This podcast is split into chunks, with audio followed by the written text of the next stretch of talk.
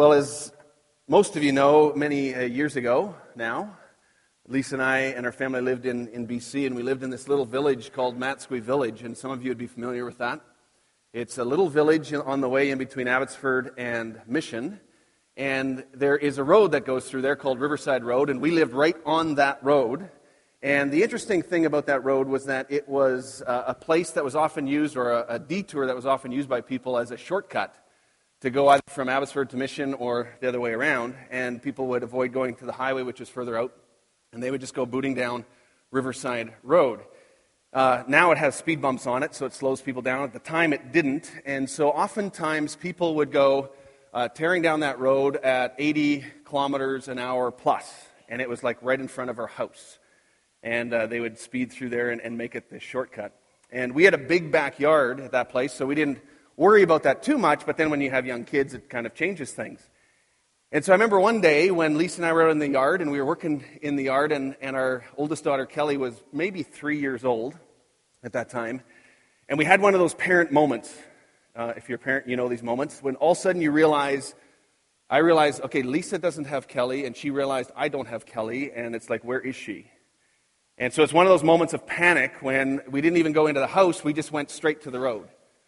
It's like, oh my goodness, is she out there on the road? And so there I go out there and, and look, and there is Kelly as a three year old standing on the sidewalk on the other side of the road with cars going in between us. And it's just one of those moments where everything just kind of stops. Right?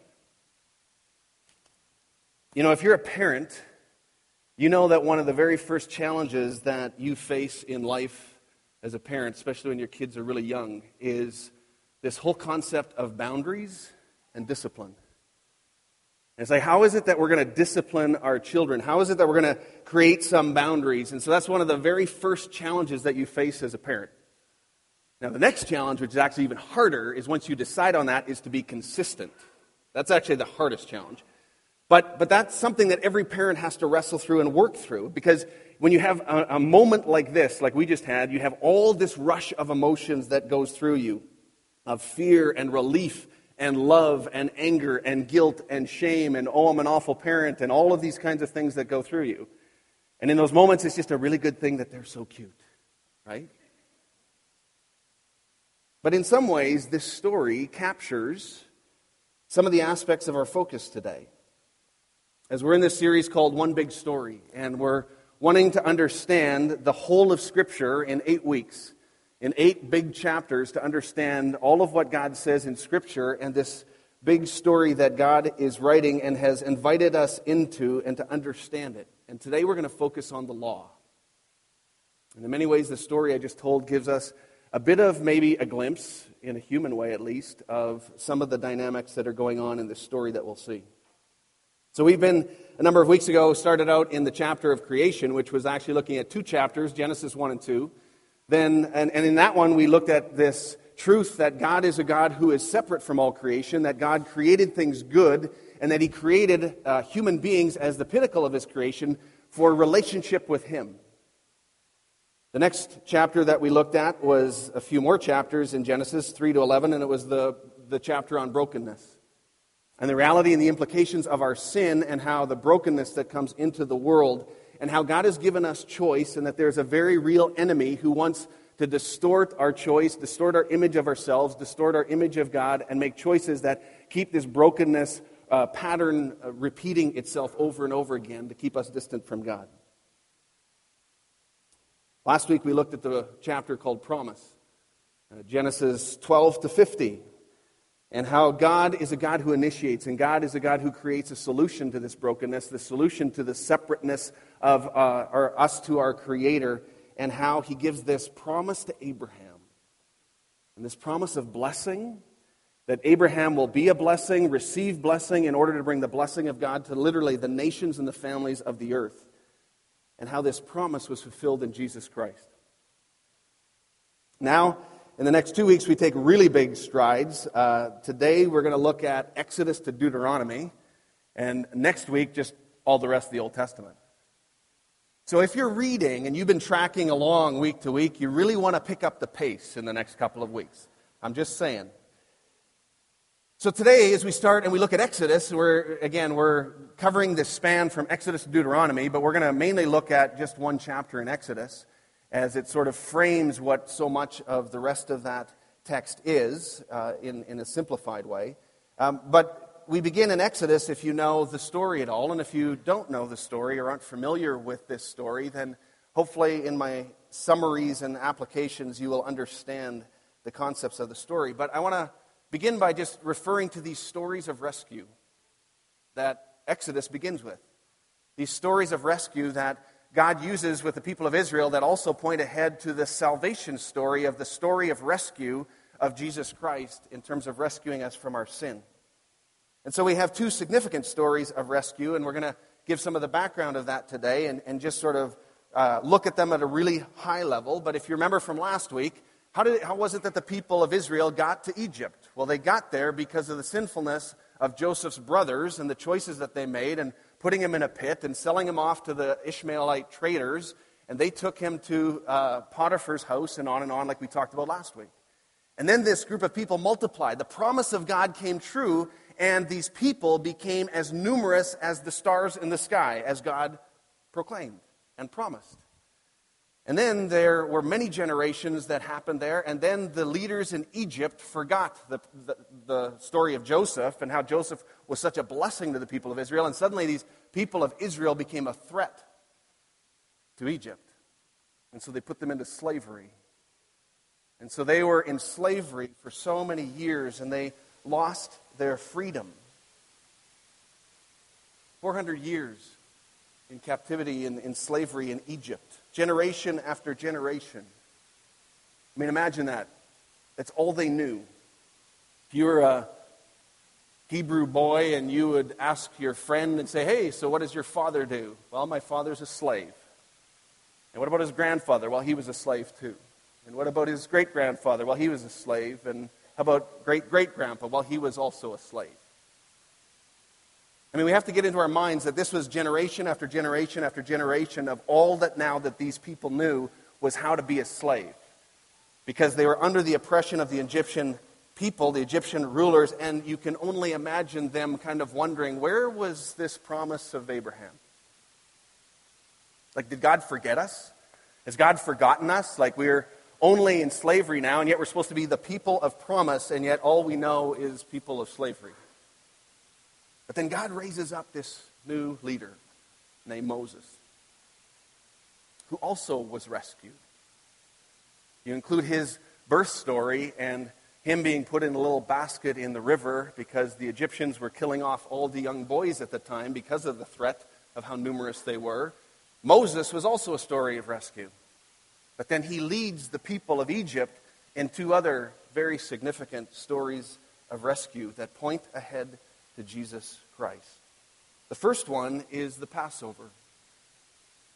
And this story of rescue is Moses is called out to be a leader of these people, and he is called by God, set apart by God, and he walks in obedience to God and says, Okay, I will do this reluctantly at first, but he is willingly, uh, eventually comes to lead the people out of Egypt. And he goes to Pharaoh and he asks him, or says, Let my people go, if you know the story.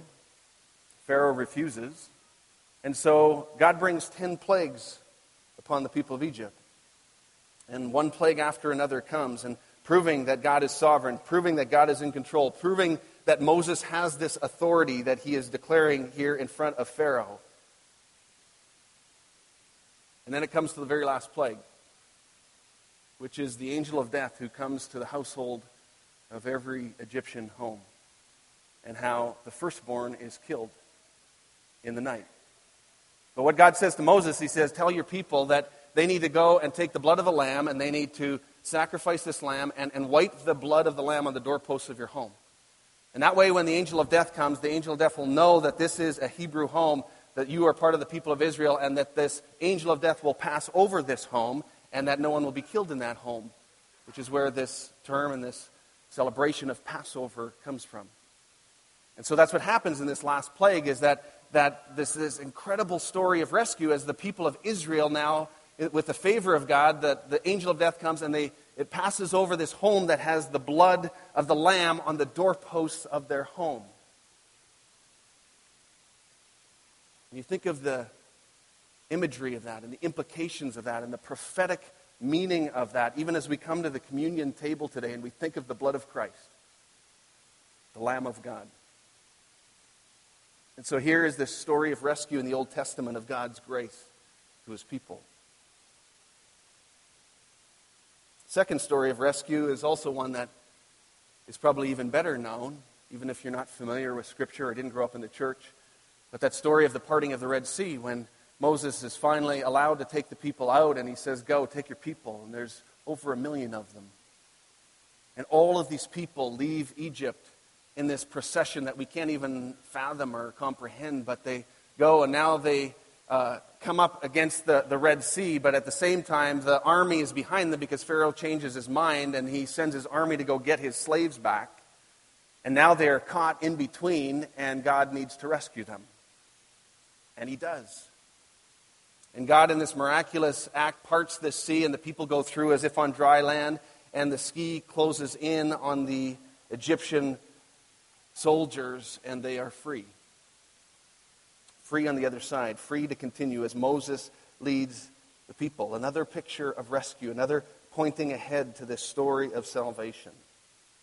And again, all of these part of this promise to Abraham, part of God's plan, in ways that they couldn't really understand. They, they couldn't see the big story at this point. They're only seeing it just like we do. We only see it in such a small part, and we don't always understand how one chapter and one part fits together in the other. And yet, God is weaving together the story with the people of Israel in a profound way that shapes them and marks them as a people.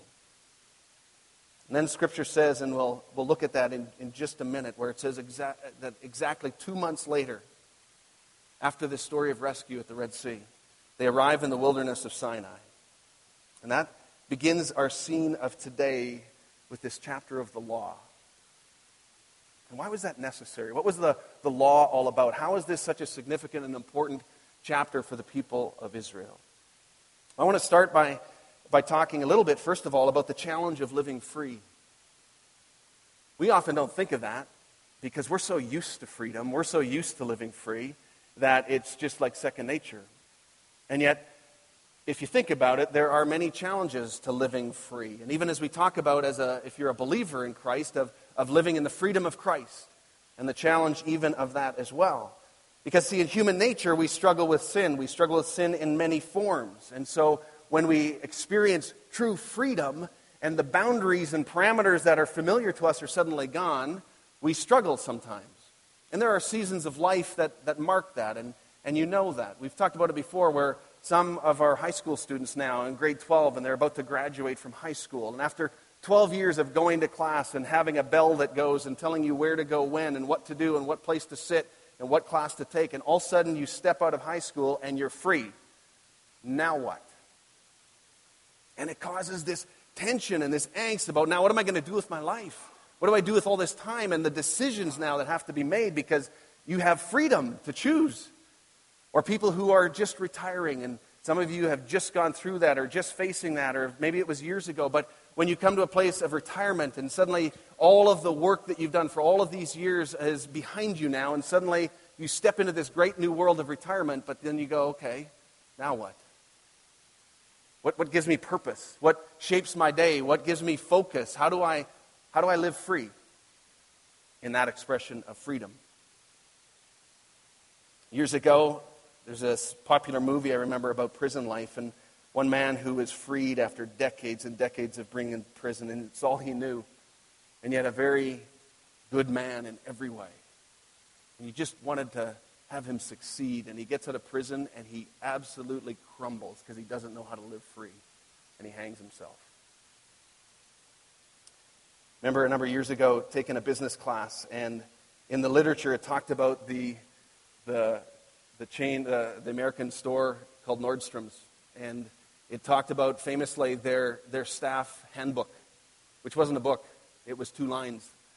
And it was for all their employees, and it's like, this is how, here's a, here's a handbook, here's how you live as an employee now of Nordstrom's. And I don't know if it's true today, but it was at that time.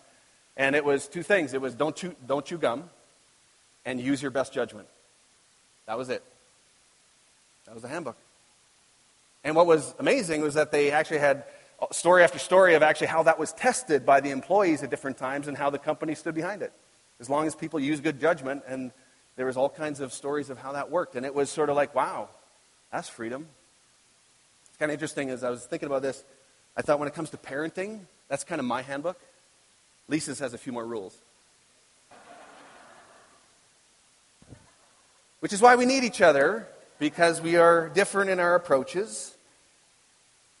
And then there's the last one I was thinking of as I thought about living in freedom. And, uh, you know, what are the boundaries? What are the guidelines that help us, guide us to live? And I was thinking of a good friend of mine. His name's Brent Workentine. Some of you know him. He's a pastor in Kansas. And I love his, one of his email signatures that is right at the end of, of a lot of his emails. And he's said it to us in person as well, too, uh, where I've been in meetings with him. He, his thing is keep loving Jesus, don't do anything stupid. Good word from a pastor. Pretty concise, gives lots of freedom, but you know, just enough boundary to kind of not get in too much trouble. But you see, the, the truth is, is that freedom isn't the absence of boundaries. Freedom is the implementation of the right boundaries. Freedom is actually found as we have the right parameters, God's design, God's boundaries, God's kind of fences, God's things that He puts in place. As we understand and know what that is, that is freedom. Because without that, there is chaos. And maybe this is helpful for us to understand the challenges that the Israelites were facing now as they were in the wilderness and living in freedom. They were no longer slaves. And yet, that's all that they knew of, of how to live was hundreds of years of slavery, told every day what to do, how to work, work harder, okay? Getting whipped, you know, just like keep going. Like that was all they knew, kind of like high school, right? I mean, same thing, like over and over, totally controlled. But now they had freedom. It's like now you have other challenges. What do we do all day? How do, how do we live as people? How is it that we relate to each other? They didn't have to worry about that before. But now they actually have to, like, keep each other from killing each other or stealing their stuff. So God here, He puts in place the law to help them understand and live in freedom. And so we see in Exodus to Deuteronomy the basics of how to live, these boundaries that not only teach them how to live, but also reveal so much about the character of God and what's really important in freedom. And so I'd encourage you to turn to Exodus chapter 20. And we're going to look, actually, I'm going to start in Exodus 19 and just look at a few verses there about uh, the Ten Commandments. And we often have heard and known and understand these to some level, but I want to come back to these very significant texts. Exodus 19, verse 1 and 2 exactly two months after the Israelites left Egypt, they arrived in the wilderness of Sinai. After breaking camp at Rephidim, they came to the wilderness of Sinai and set up camp there at the base of Mount Sinai. And then in verse 5 of chapter 19. It says, Now, this is God speaking. So Moses goes up on the mountain, and then God speaks to him, and God says, Now, if you will obey me and keep my covenant, you will be my own special treasure from among all the peoples on earth. For all the earth belongs to me, and you will be my kingdom of priests, my holy nation. This is the message that you must give to the people of Israel. So God is saying to them that there is a, a part that you play now in this covenant of obedience. And what's interesting as you, as you look back to uh, the covenant of Abraham, it was this unilateral covenant that there was no condition on man. It was just a covenant that was given to Abraham and this promise of blessing that was all about the character of God and the faithfulness of God. But now in this covenant of Moses that we read, there's this bilateral covenant that happens here that demands that has demands on both, that, that man's obedience is part of the picture and a central feature of it. And then if you keep reading in chapter 20, the beginning of the Ten Commandments, as uh, God has given these to Moses and the people.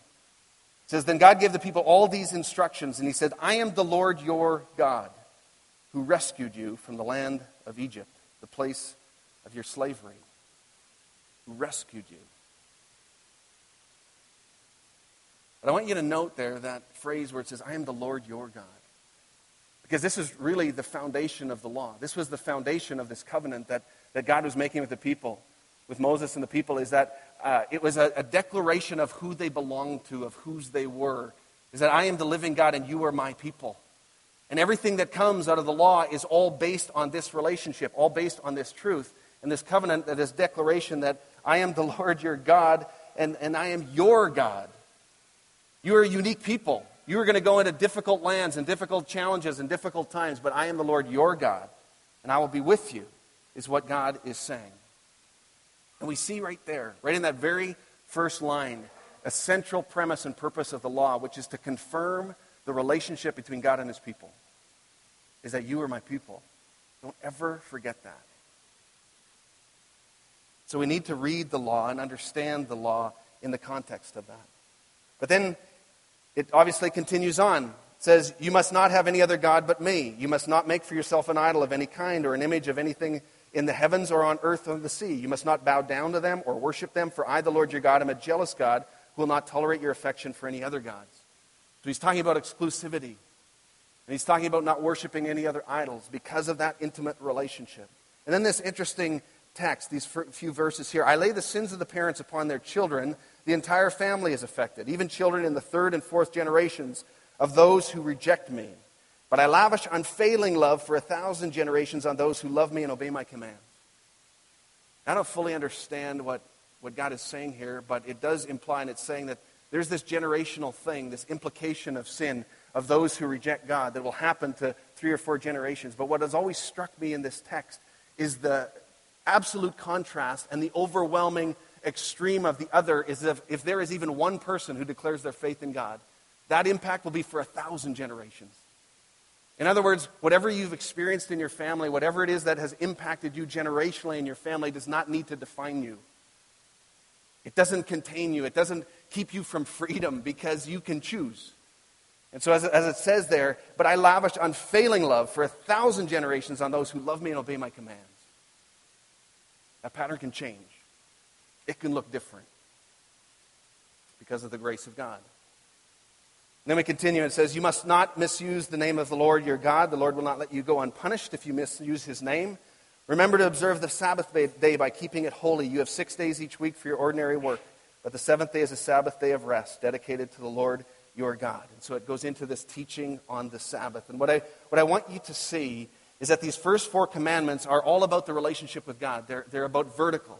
They're about, I am the Lord your God, in this vertical relationship. And so these first four are very much about that. There's only one God. God is spirit. You can't depict him in wood or stone. God is holy. He is to be revered. Even his name is to be revered.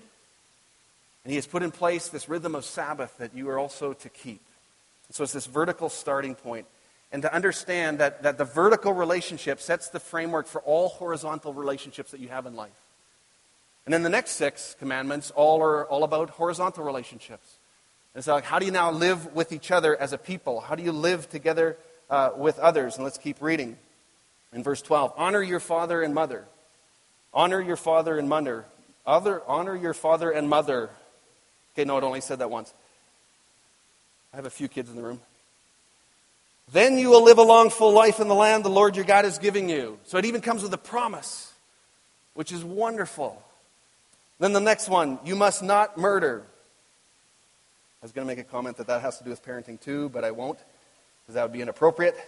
Uh, you must not commit adultery. You must not steal. You must not testify falsely against your neighbor. You must not covet your neighbor's house. You must not covet your neighbor's wife, male or female servant, ox or donkey, or anything else that belongs to your neighbor.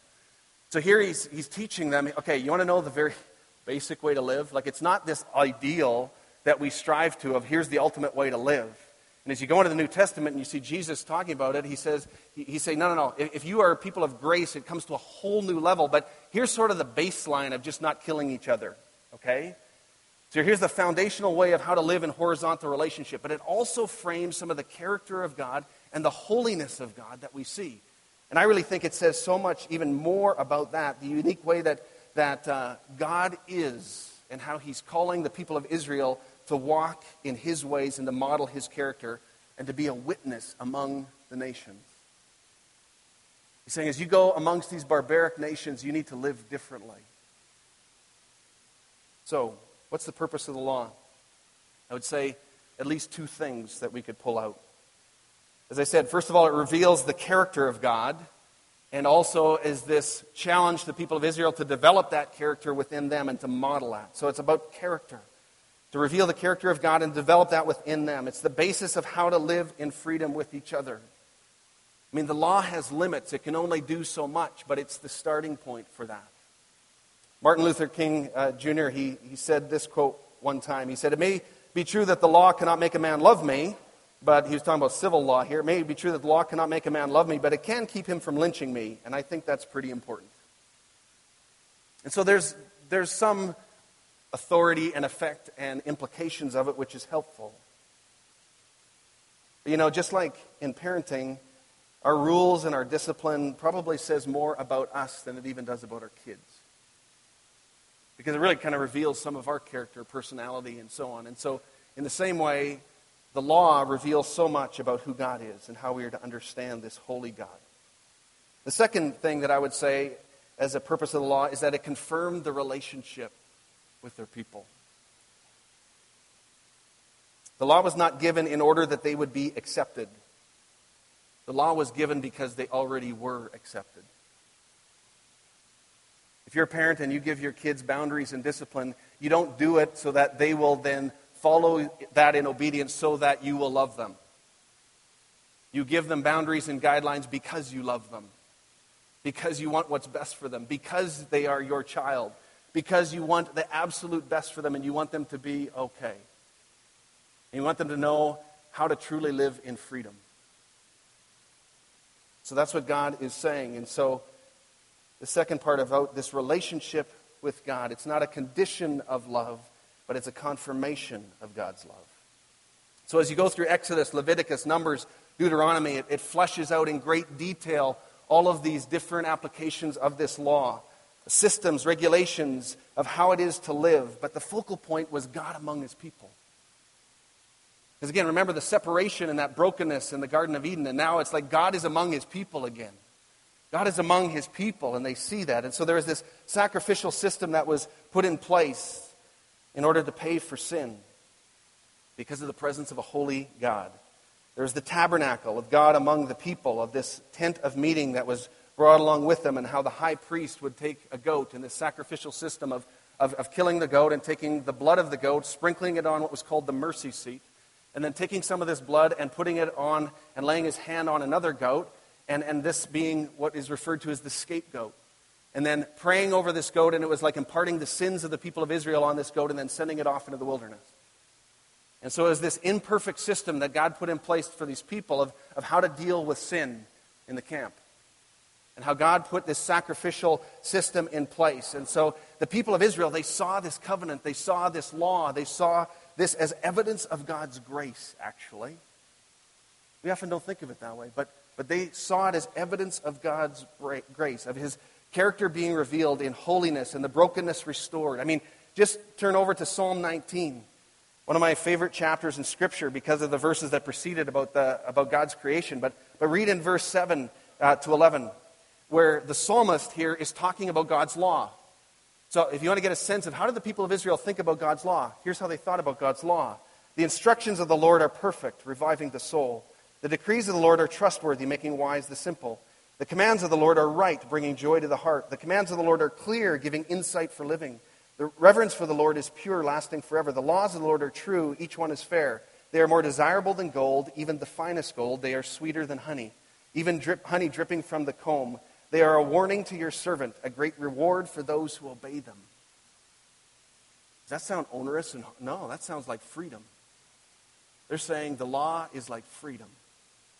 The law is like grace of God amongst the people.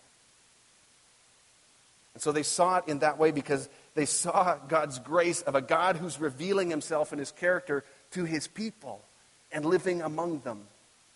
And they celebrate. So, how do we think of this law today as we approach the New Testament? And again, the purpose of this series is to help us to see what are the implications of the resurrection of Jesus Christ coming out of the Easter weekend and now being in this Easter season, how do we think of the resurrection of Jesus Christ? And what difference does it make? How does it fit in with this great story of God?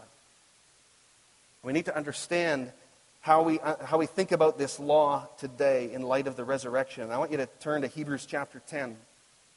And Hebrews chapter 10 gives us, I think, one of the best places where we come to understand how it is that we are to think about this law today and how Jesus, again, not only the fulfillment of the promise to Abraham, but Jesus is the fulfillment of the law as well.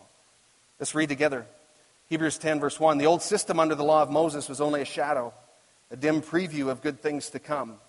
Not only, not the good things themselves, the sacrifices under that system were repeated again and again, year after year, but they were never able to provide perfect cleansing for those who came to worship. If they could have provided perfect cleansing, the sacrifices would have stopped. For the worshippers would have been purified once for all times, and their feelings of guilt would have disappeared. But instead, those sacrifices actually reminded them of their sins year after year. For it is not possible for the blood of bulls and goats to take away sins. That is why, when Christ came into the world, he said to God, You did not want animal sacrifices or sin offerings, but you have given me a body to offer. You were not pleased with burnt offerings or other offerings for sin. And then I said, Look, I have come to do your will, O God, as is written about me in the Scriptures. First, Christ said, You did not want animal sacrifices or sin offerings or burnt offerings or other offerings for sin, nor were you pleased with them, though they are required by the law of Moses. Then he said, Look, I have come to do your will. He cancels the first covenant in order to put into effect the second. For God's will was for us to be made holy by the sacrifice of the blood of Jesus Christ once for all time. Under the old covenant, the priest stand, stands and ministers before the altar day after day, offering the same sacrifices again and again, which can never take away sins. But our high priest offered himself to God as a single sacrifice for sins, good for all time. And then he sat down in the place of honor at God's right hand. And there he waits until his enemies are humbled and made a footstool under his feet. For by that one offering, he, he forever made perfect those who are being made holy. That's speaking of you and me. And the Holy Spirit also testifies that this is so, for he says, This is the new covenant I will make with my people on that day, says the Lord. I will put my law in their hearts, and I will write them on their minds. And then he says, I will never again remember their sins and lawless deeds. When sins have been forgiven, there is no need to offer any more sacrifices. Isn't that an incredible picture of God's grace and what Jesus has done in terms of our understanding of the law and the fulfillment of all that God intended. And his promise to the people of Israel that extends now to us as we have been grafted in. What an incredible picture that we see there. You know, one of the great lies that maybe we've been told or we feel or the enemy speaks to us is just that we're not good enough to come into the presence of God. It's that lie that in order to be loved and accepted by God, that you have to live up to the rules, that you have to obey more often, you have to be good or gooder in order for God to love you. But this is not the gospel story. If you break it down even to the simplest terms about heaven and eternal life, it's not good people who go to heaven, it's forgiven people. People who know and receive and accept and understand and embrace this gospel of Christ, this incredible story of God. Because as it says in Romans, all have sinned and fall short of the glory of God. That's true of every one of us. We will never measure up. But we don't have to because of what Christ has done. As it says in Hebrews 10, it, it makes us holy, it makes us set apart because Christ is the ultimate sacrifice who fulfills the law. And so we see from this text at least three main points from this incredible story of rescue. Because we too needed to be rescued. First of all, we have a problem with sin and the brokenness implications. Second of all, the problem of sin is dealt with in the person and work of Jesus Christ. And third, that this, that this work is decisive and once and for all times by which participants of the new covenant are made perfect forever. This is the hope and the freedom of the gospel. This is the centerpiece of God's big story, continually pointing to Jesus Christ and how we too can learn to live in freedom as Jesus Christ has fulfilled the law. In a minute, I'm going to have the worship team come up here after I pray. But first of all, I want to just give you an opportunity to respond. And I'm going to lead you in a prayer. And, and for many of you, you've been walking with the Lord for a long time. And for you, maybe this is just a word of encouragement, reminder, affirmation, conviction. I'm not sure. But I want to just encourage those of you who are here who maybe have never made that commitment, who don't know Christ in that personal way, that today might be that day. That today might be that day where you join the table of communion and you say, Yes, I am a follower of Jesus because of this incredible story. And I would just invite you to pray with me. And if you are somebody who is wanting to pray that prayer today, that you would even just acknowledge that by even just as we close our eyes and bow our heads, that you would just even make contact, eye contact with me and look at me or just kind of wave and put up a hand that this is you. Would you do that? I invite every one of us to just close our eyes and bow our heads and let's pray together. But if this is your response today, would you just acknowledge that today? Just give a wave as I lead us in prayer. So, Heavenly Father, I just thank you for the truth of this gospel story and the, the amazing story of, of you as a God who initiates, you uh, as a God who deals with the brokenness and the sin. And for those of you who are wanting to pray today, that you would just pray something like this Lord, I'm a sinner and I recognize that I'm part of that brokenness. And I recognize that I need a rescue story, that I need to be saved by the blood of Jesus. And Lord, that today might be that day. That you would forgive me, that you would cleanse me, that you would make me whole again, that you would give me freedom. And God, would you give me the strength through your Holy Spirit to walk in power and in obedience to you? Lord, I pray for each one of us here today that, that you would help us to know and understand this truth more intimately. That you would help us to be people who live in freedom more freely. That we would not be people oppressed by the law or make our faith all about religious rules, but that we would find a way to live in freedom and in truth because of your Holy Spirit. Lord, help us to be that kind of church, I pray. And so, God, I, I commit these people to you. I commit each one of us to you. I, I pray that you would be uh, just filling us by your Spirit and that you would lead us to this profound truth day by day by day. Thank you, Lord Jesus, for your rescue. Thank you so much for your love for us. We praise your name. We praise you, Lord Jesus. Amen.